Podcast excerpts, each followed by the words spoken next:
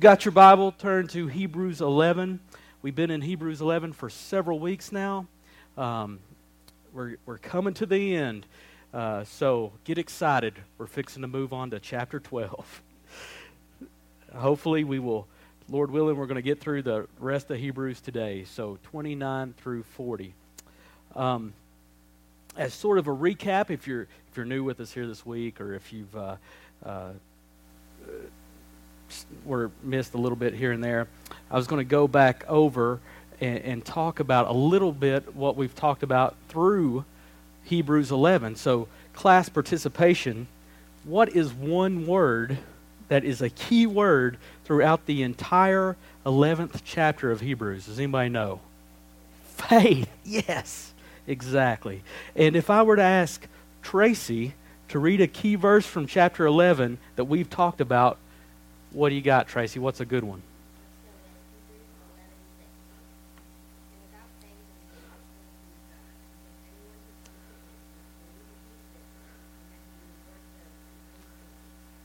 Amen. That's excellent. It's almost like we planned that, Tracy. That was good. So last week, Dave talked about genuine saving faith being selective.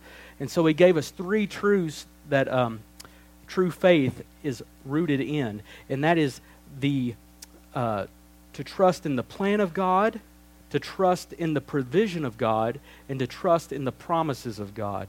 So, first, we were to trust in the plan of God, which means trusting in His sovereign, uh, His sovereignty, and and that we see that demonstrated in Moses' parents and, and in the life of Moses himself and his own actions.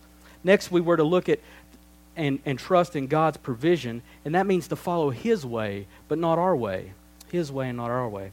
Moses uh, went from being this prince of Egypt, from having everything he ever wanted and, and needing nothing, to, to wandering into the desert. And, and God provided for his needs. We saw it again with Passover, with the sacrificial blood of the lamb, in that when it was put on the doorpost, God provided protection for those that, that put the blood on the do- doorpost. Last, we saw that we are to trust in God's promises. We saw that God is a covenant keeping God and that He's a keeper of promises. He does not break promises, He does not break His covenant. We can have faith in Him. Dave also made a statement that really sums up this chapter. And I thought it was great. It's this faith is not new. It has been the ticket to salvation all along. That's, that's the message that the writer of Hebrews is really trying to get us to hold on to and latch a hold of. And so it was a great message. If you want to hear that message, it's linked on our Facebook page. It was really solid if you want to go back and listen to it. So now that we're caught up, we're going to be looking at this last section of chapter 11. And what we're going to see is kind of a a tale of two cities, so to speak. We're going to see, starting with 29 through the end of the chapter, we're going to see this shift in the middle uh, around 35, verse 35. So, what I want to talk about mainly today is that shift. And, and so let's address that. I'm going to start off by reading in 29. Please follow along. We're going to read 29 through 40. It says this By faith, the people crossed the Red Sea as on dry land. But the Egyptians, when they attempted to do the same, were drowned. By faith, the walls of Jericho fell down after they had been encircled for seven days. By faith, Rahab the prostitute did not perish with those who were disobedient because she had given a friendly welcome to the spies. And what more shall I say? For time would fail me to tell of Gideon, Barak, Samson, Jephthah, uh, of David and Samuel, of the prophets, who through faith conquered kingdoms, enforced justice, obtained promises, stopped the mouths of lions, quenched the power of fire, escaped the edge of the sword, were made strong out of weakness, became mighty in war, put foreign armies to flight. Verse 35 Women received back their dead by resurrection. Now, here, note this shift. Women received back their dead from resurrection. Some were tortured, refusing to accept release, so that they may ra- rise again to a better life. Others suffered mocking and flogging, and even chains and imprisonment. They were stoned. They were sawn in two. They were killed with the sword. They went about in the skins of sheep and goats, destitute, afflicted, mistreated, of whom the world was not worthy, wandering about in the deserts and mountains and in the dens and caves of the earth. And all these, though commended through their faith, did not receive what was promised, since God has promised something better for us, that apart from us, they should not be made perfect. You see, Christians and non Christians can have this defective view of what Christian life really is. Preaching the Word of God, the aim there is to bring our views of God and His ways in line with one another because His is truth, and we want to be in line with His truth. We do this for unbelievers so that you can embrace Christianity on the basis of a true picture it's so easy to get a hold of a distorted view of Christianity and have that lead you down the wrong path. It's the same for believers. We do this so you can live your lives based on the true views of God and His ways, not distorted or discouraging ones. So, this passage is tremendously important for blowing the fog of confusion away from what faith is and what it guarantees. There are many today who teach this uh, health, wealth, and prosperity. And, and if you're lacking in those things, it's because you're lacking in faith. And when we study the words of Jesus and his teachings and the teachings of his uh, apostles, that just doesn't pan out. We don't see that. And so while I studied this end of this chapter this week, it really hit me uh, what, it, what an incredible thing this is to see these two sides of faith. So I'm going to make these five brief points uh, based on these verses, and I, I, I, hope that you're able to get uh, as much out of this as I did. It's just amazing stuff to me. The first point is this through our faith, God can and does work miracles and acts of protective care to help and deliver his people. Let me say that again. Through our faith, God can and does work miracles and acts of protective care to help and deliver his people.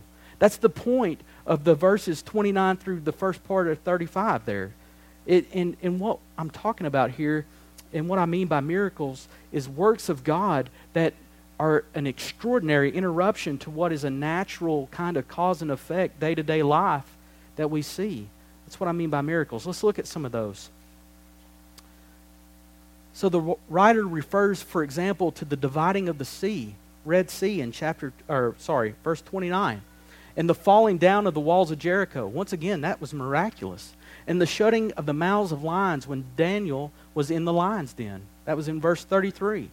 And the quenching of the fire by Shadrach and Meshach and Abednego when Nebuchadnezzar had them thrown into the furnace, like when we studied in Daniel. That's in verse 34. We also see the resurrection of a son of a, of a widow of Zephaniah. That's in 35a. All of these are what we usually would call miracles. See, God breaks in to this normal way of things working, and in an extraordinary way, He makes them different.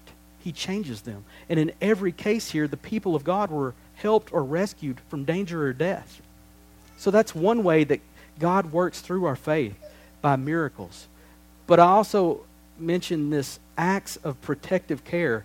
Uh, a church word for that is providence, acts of providence. So through our faith, God helps us by acts of protective care. And what I mean by this is God, He controls situations, but in a less extraordinary way than the miracles. Uh, looking on, you wouldn't necess- necessarily say that a miracle has happened. So, for example, the writer refers to Rahab not perishing because she had heard of the power of the God of Israel. See, she was a, a resident, a citizen of Jericho, and she's heard these stories about this people group moving towards their city and the fact that they had had these miraculous things happen, and there's this God that is protecting them. And so she received in and cared for these Jewish spies in, in 31. That's an act of protective care. And David conquering kingdoms and establishing righteousness in verse 33, that was a standard process for a king to go about conquering kingdoms. But God worked in an act of protective care to allow him to do those things. And to Elijah escaping the sword of Jezebel, that's verse 34. Gideon being strengthened in weakness in verse 34. Um, in all these cases, God is the one working behind the scenes, but He's not doing miracles, and they're not as obvious. But this is what we're going to call ordinary the ordinary workings of God's protective care. So the point of what the writer of Hebrews is doing here in 29 through 35 is that all of this, all of this is wonderful acts of God, both the extraordinary miracles and, and the ordinary acts of protective care. And both of them, this is key, both of them come about by faith. Both of them by faith. You see that in verse 29. By faith, they passed through the Red Sea. Verse 30. By faith, the walls of Jericho fell down. And then just this act of protective care. Verse 31. By faith, Rahab did not perish. You see that? The point is that God works through faith to do miracles and acts of protective care to bring about practical and earthly help and deliverance to his people. That's the first point. Second point is this God does not always work miracles and acts of protective care to prevent suffering. Sometimes by faith, God sustains his people through suffering. The, that point is made in, in that second shift in 35b through 38. Another way to put this is that having true faith in God is no guarantee of comfort and security in this life. It's just not. It's, it's absolutely crucial now for you to see that the miseries God's people sustained in the verses 35 through 38, they come by faith. They don't come by because of unbelief. That's important. They come by faith and not unbelief. We're going to see that in two ways. In, uh, first, in verse 33, notice that the list begins with who by faith. You see that? Who by faith conquered kingdoms. And it continues on. And then it says, without a break, it continues and says, um, all these miseries that are in 35 through 38. It is by faith that others were tortured and others experienced mocking and scourging. You see, all this misery is received and endured by faith. That's interesting. The other way the second point here is to see that in verse 39, which looks back on all the suffering of verses 35 through 38, and it says, And all these, all these suffering people, speaking of all the suffering people mentioned here, having gained approval through their faith, did not yet receive in this life what was promised. So, in other words, the suffering and misery and, and torture of God's people in these, in these verses, 35 through 38, are not because of God's disapproval. It's not because of God's disapproval. Rather, God's approval is resting on them because of their faith. The miseries and sufferings endured, they were endured in, by faith. So let's be specific uh, and get a full impact of what's being said here. Second part of 35 says, Others were tortured. This is what I want you to hear. God does not always turn the heart of torturers away from the torture of his people. And he could do that. He could do that. And somebody might say, you might, you might have heard this said, well, the torturers have free will and God, uh, he can't intervene because he has to limit himself. And that's simply not what the Bible teaches. That's not true. The Bible frequently portrays God restraining and channeling uh, the evil of men's hearts away. Uh, scriptural evidence. Genesis 20, verse 6. In this story, we see King Abimelech and he's about to commit adultery with Abraham's wife, but he doesn't. And you know why? And it says, Because God says to Abimelech, I also kept you from sinning against me, therefore I did not let you touch her.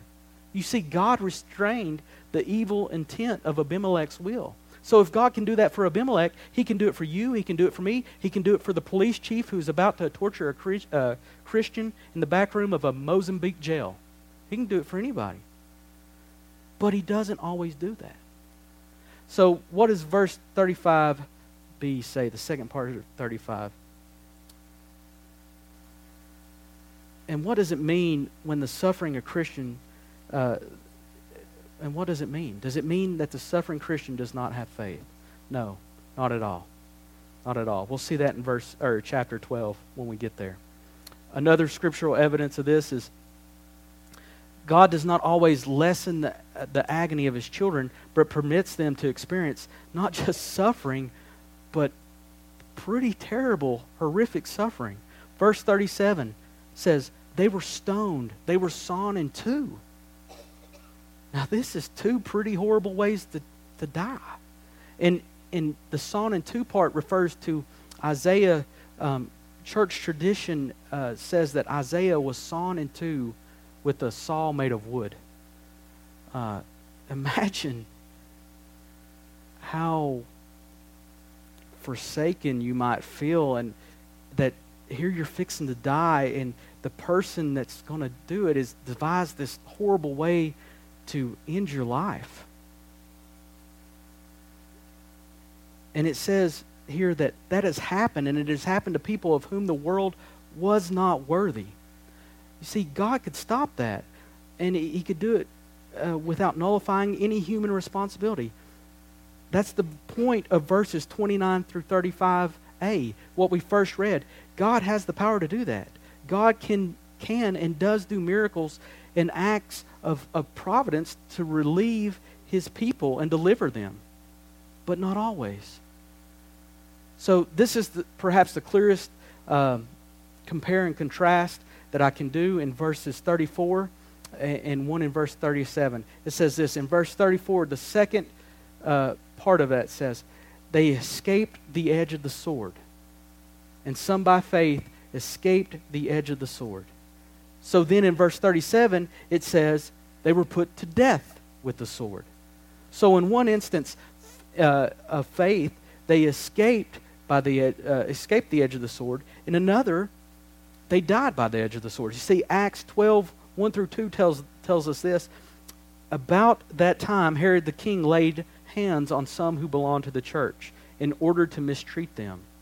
And he had James, the brother of John, put to death with the sword. But you see, the next verse tells the story of how he arrested Peter with the same purpose, but God miraculously delivered Peter. You see, one dies by faith, and the other escapes by faith. So that's the second point. God does not always work miracles and acts of uh, protective care to deliver his people by faith. Sometimes by faith, God sustains his people through the suffering. Point three is this having faith is not the ultimate determining factor whether you suffer or escape. God is. God's sovereign will and his wisdom and his love to me, this is incredibly comforting. It is a great relief to know that there is a higher explanation for my pain and for my pleasure than whether or not I have enough faith. That's true for you. Wouldn't it be horrible to have to believe that on top of all your suffering, you had to believe, well, it must be because I have a lack of faith? That's simply not biblical. We will not assume that here at this church. We will not look into the face of dying and sad people and say, well, if you had faith, you would have, you'll, you'll live. You'll do better. We'd rather say, trust in God. Because whether you live by faith or die by faith, God will take care of those who trust in Him. To live as Christ and to die is gain. And ultimately, it is God. It is God, not us who decides how and when we die. He has his purposes, they are hidden from us. And faith means we believe they are good. Point four the common feature of the faith that escapes suffering and the faith that endures suffering is this both of them involve being believing that God himself is better than what life can give to you now and better than what death can take away from you later. The common feature of what faith that escapes suffering and faith that endures suffering is this. Both of them involve believing that God Himself is better than what life can give to you now and better than what death can take from you later. You see, when you can have it all, faith says that God is better. And when you lose it all, faith says that God is better. The clearest illustration of this in, in this text in 35, it says, By faith, this woman received back, these women received back their dead by resurrection. And others were tortured, not accepting their release, in order that they may obtain a better re- resurrection. Now, what does faith believe in a moment of torture? Does it believe that if God loved me, he would get me out of this? No, that's not what it says. Faith believes that there is a resurrection for believers, which is better than the miracle of escape. It's better than this kind of resurrection experience, experienced by this widow's son who returned to life only to die again later. In other words, faith is completely in love with God and all that He can do for us beyond the grave. Faith loves God more than life. Faith loves God more than family. Faith loves God more than any job, any retirement plan, any ministry, any building a house, any making of a million dollars. Faith says whether God hand, handles me tenderly or gives me over to torture, I love him. He is my reward, like 11.6 says. He is the builder of the city I long for, like 11.10 says. He is the treasure beyond the riches of Egypt, like in 1126. And he surpasses all others and abides forever. So, the great challenge of the book of Hebrews and the mission of this church, the mission of Plant Grow Harvest, harvest is to cultivate and spread a death defying passion for God. The preaching, the mission work, the small group work, the relationships of love, the food boxes, the prayer gatherings, all of that is aimed at this to cultivate and to spread such a deep and satisfying relationship with God that we can rest in Him whether we're living or dying or comfortable or miserable. Our aim is to cultivate and spread the unshakable confidence that God is better than what this life can give us and what death can take away. Fifth point those who love God more than life and suffer willingly await something better than what this earth can offer. And they are the, God's great gift to this world. They are God's great gift to this world. So let's look at 37b and 38 there. They went about in sheepskins and goatskins, being destitute. Um, they weren't dressed real nice. They weren't, they weren't living it up with their $1,000 sneakers. Afflicted and ill treated. People of whom the world were not worthy. Wandering in deserts and mountains and caves and holes in the ground. So, what does it mean that the world was not worthy of these obscure, destitute, unsightly, seemingly cursed people? What does that mean? The world was not worthy of them. It means this that they were a gift to the world, and the world did not deserve them. Now, get this many things in life are utterly opposite from the way they seem. And here is one of them. When the precious children of God are permitted to suffer, and are being rejected and mistreated and go destitute and are ill and are afflicted, God is giving the world a gift. He's giving the world a gift. He is gracing the world. He is shedding his love abroad in the world. Because in those who suffer and die in this unshakable assurance of hope in God, the world is given a message. And it's this that the Lord himself is better than life. Turn, turn, O sinner, and believe in God. Who would have thought it? Who would have thought it? It's counter intelligent. It's counter logic that this, this world, the suffering are, are a gift to this world. The suffering are a gift to this world. Romans 11, 33 through 36 says this Oh, the depth of the riches and wisdom and knowledge of God. How unsearchable are his judgments, how inscrutable his ways. For those who know the mind of the Lord, who has been his counselor? Or who has given a gift to him that he might be repaid? For from him and through him and to him are all things. To him be glory forever. Amen. I want to end with this. I want to leave with this one last thing. So many times, we get to read these wonderful scriptures, but not always in full context, right? a lot of times we're, we're taking something and reading a little bit here, re- reading a little bit there, which is still good because it's still the Word of God. But here we have this great opportunity. It is a great opportunity. And there are a couple of great verses that start off the chapter that's coming up, chapter 12. So, after this entire chapter, after studying God's Word, after studying Hebrews 11 for the past four weeks and, and looking at the faith of Abel, the faith of Abraham, the faith of Moses, the faith of these that we talked about today, after example after example after example of faith in action, the writer of Hebrew gives us these first two verses of chapter 12.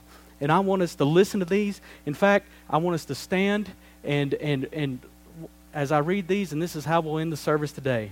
This is the start of chapter 12. After, after giving us all of chapter 11, it says this Therefore, since we are surrounded by so great a cloud of witnesses, let us also lay aside every weight and sin which clings so closely. And let us run with endurance the race that is set before us, looking to Jesus, the founder and perfecter of our faith, who, is, who for the joy that was set before him endured the cross despising the shame, and is seated at the right hand of the throne of God. Jesus, may we look to you this morning. We thank you that you are the author and perfecter of our faith, Lord, that it is not dependent upon us, but wholly and fully dependent upon you, Jesus.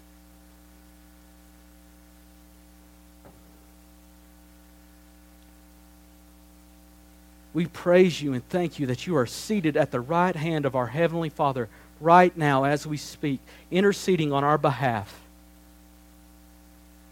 Jesus, may, may you use this body of believers in a great and mighty way. May we seek to live out the Great Commission at this church. May we be bothered to the depths of our heart that there are people dying around this world that do not know your name, that are in need of a Savior. Forgive us where we fall short, Jesus. May we be on mission for you this week as individuals, as families, and as a church body, Lord. We thank you for all your blessings that you poured out on us, Jesus, that you continue to pour out on us. We thank you for your future grace, and one day we will get to stand with you in heaven.